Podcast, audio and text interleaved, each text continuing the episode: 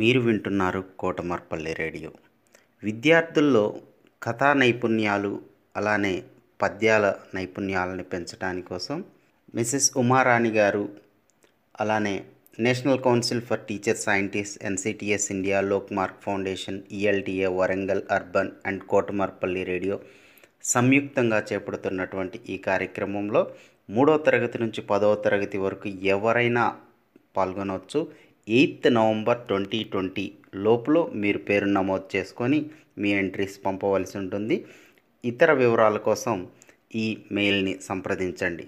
Cdays twenty twenty at gmail dot com CDAYS two zero two zero at the rate of gmail dot com my name is Shruti కోతి కుందేలు కథ అనగనగా ఒక అడవిలో కోతి కుందేలు సోపతి. ఒకరోజు కుందేలు కోతి నడుచుకుంటూ వెళ్తున్నాయి.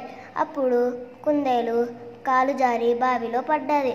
అప్పుడు అది చూసి కోతికి ఏమీ అర్థం కాక ఆలోచించింది. పక్కనే ఉన్న మర్రి చెట్టు మీనికి ఎక్కింది. ఊడను పట్టి కిందికి వేసింది. అది పట్టుకొని కుందేలు పైకి వచ్చింది. నీతి ఎప్పుడు అపాయంలో ఉన్న వాళ్ళకి సాయం చేయాలి మనం అందరం.